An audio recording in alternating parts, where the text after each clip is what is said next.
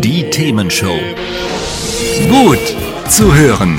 Gegen Langeweile. Herzlich willkommen beim Themenshow Podcast. Habt ihr uns schon abonniert? Wenn nicht, wird's Zeit. Ihr findet unseren Podcast auf podcast.themen-show.de. Und jetzt viel Spaß mit unserem heutigen Thema, das direkt aus unserer Radioshow stammt.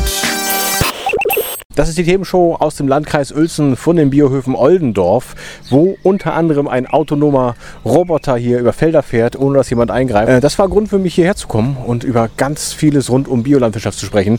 Von was ist Bio, über äh, die Probleme mit Schädlingen und Unkraut, bis hin auch zu ein paar finanziellen Aspekten. Das war nicht in äh, Heller und Fällig, müssen wir auch gar nicht wissen, aber wir wissen jetzt, dass der Hof jetzt hier mehr Leute ernähren kann als früher und das ist toll.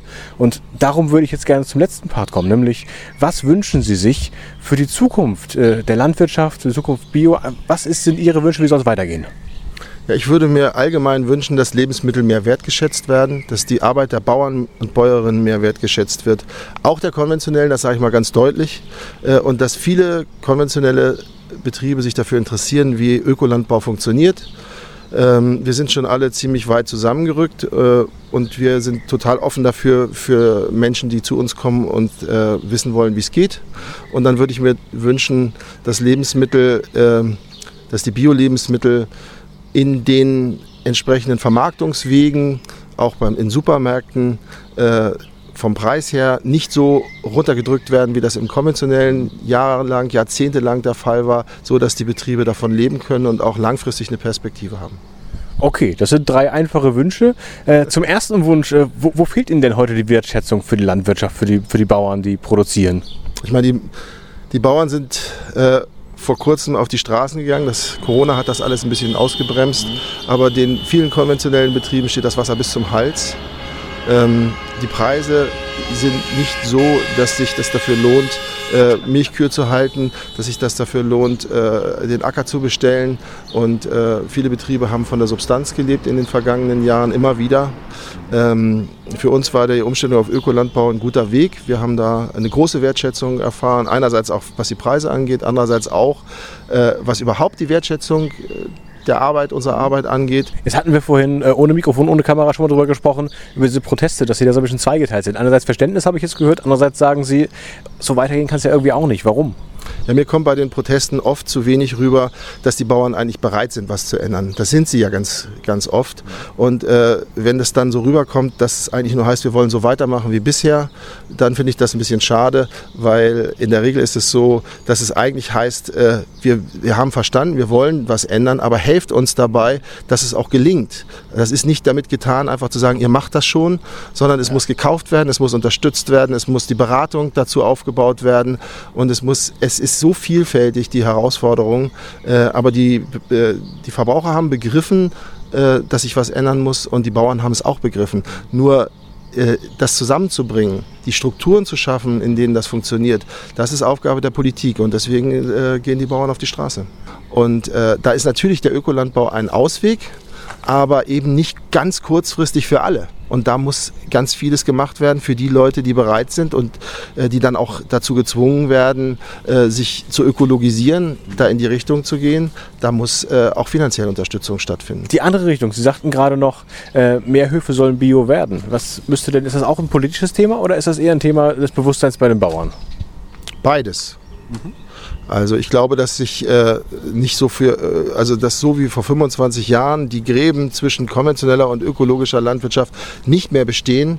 Aber es ist für konventionelle Betriebe doch, doch ganz oft immer noch eine große Hürde, den Weg zu, äh, also den Weg zu gehen. Und äh, da braucht es eine ganz große Unterstützung, ähm, weil es ja es gibt, man muss sich immer vorstellen, dass so ein Betrieb ja äh, quasi ein Leben darstellt.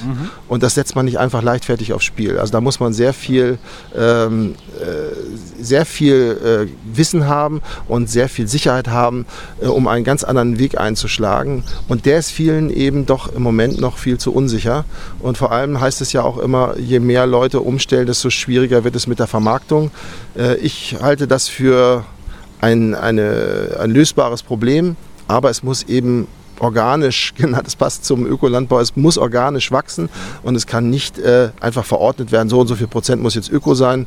da muss man sich, äh, denke ich, viel mehr um Aufklärung bemühen bei den Verbrauchern und Unterstützung und um Transparenz, wenn es um Kosten geht. Also haben wir vorhin schon drüber gesprochen, äh, Folgekosten konventioneller Landwirtschaft müssten eigentlich eingepreist werden und nicht von der Allgemeinheit getragen werden. Und ökologische äh, Lebensmittel wären am Ende, wenn alle, wenn alle Kosten berücksichtigt werden würden, gar nicht so viel teurer als äh, die konventionellen. Dazu kommt, dass die konventionellen eben grundsätzlich auch zu schlecht bezahlt werden. Eigentlich grundsätzlich durch die Bank. Das heißt, der Preis, der eigentlich im Laden auf äh, dem Preisschild steht, ist nur ein Teil dessen, was wir dann in anderer Form irgendwie doch zahlen. So verstehe ich es mal. Ähm, zum dritten Thema. Sie sagten eben, Sie wünschen sich, dass die Preise nicht wie im konventionellen so stark gedrückt werden und in den Keller gehen. Was muss denn passieren, damit das nicht vorkommt? Ja, eigentlich muss es äh, einen, einen, einen ethischen Rat geben, der klar macht, äh, Produkte, die im Laden verkauft werden, die müssen ähm, den Preis widerspiegeln oder die Preise müssen den, äh, Wert des Produktes widerspiegeln. Und äh, es darf nicht quersubventioniert werden und äh, bestimmte Sachen, also Erdbeeren in einer bestimmten Zeit für, für null rausgehauen werden, so als Lockmittel oder auch Kartoffeln, also äh, Gemüse, unser Gemüse, wenn man sich das anguckt, was auf dem Acker an, an Arbeit ähm, gemacht werden muss und sowieso schon viel schlechter bezahlt wird als äh, Industriejobs zum Beispiel, ähm, dann, dann ist klar, ein gutes Lebensmittel hat seinen Preis und äh, darf nicht über irgendwelche ähm, Strukturen, die einfach Preise vorgeben, weil ein anderer es billig anbietet, äh, so weit gedrückt werden, dass davon die Bauern und Bäuerinnen nicht mehr leben können. Das ist einfach, das ist äh, unlauter, das ist schlecht, das darf nicht passieren. Im Grunde muss einfach klar sein, dass äh, es hier um Menschen geht, und um äh, Natur geht.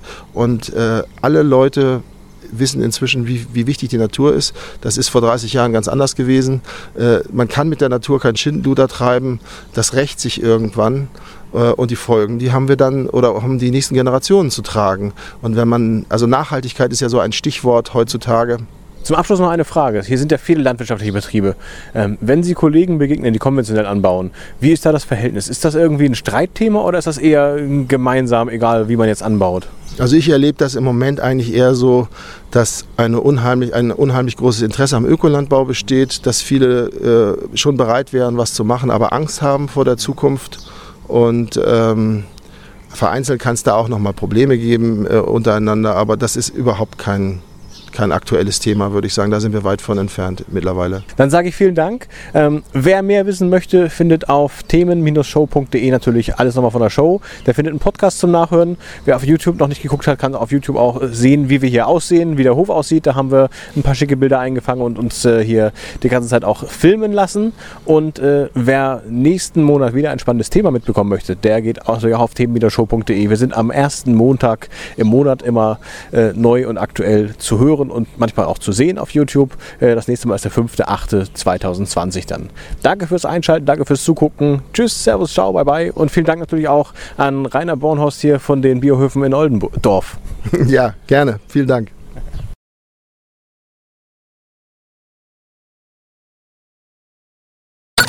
Hat's euch gefallen? Sagt's weiter. Habt ihr Feedback? Sagt es uns. Studio at themen-show.de oder per WhatsApp 040 52 11 01 52. Mehr Podcasts von uns gibt's unter podcast.themen-show.de. Themenshow.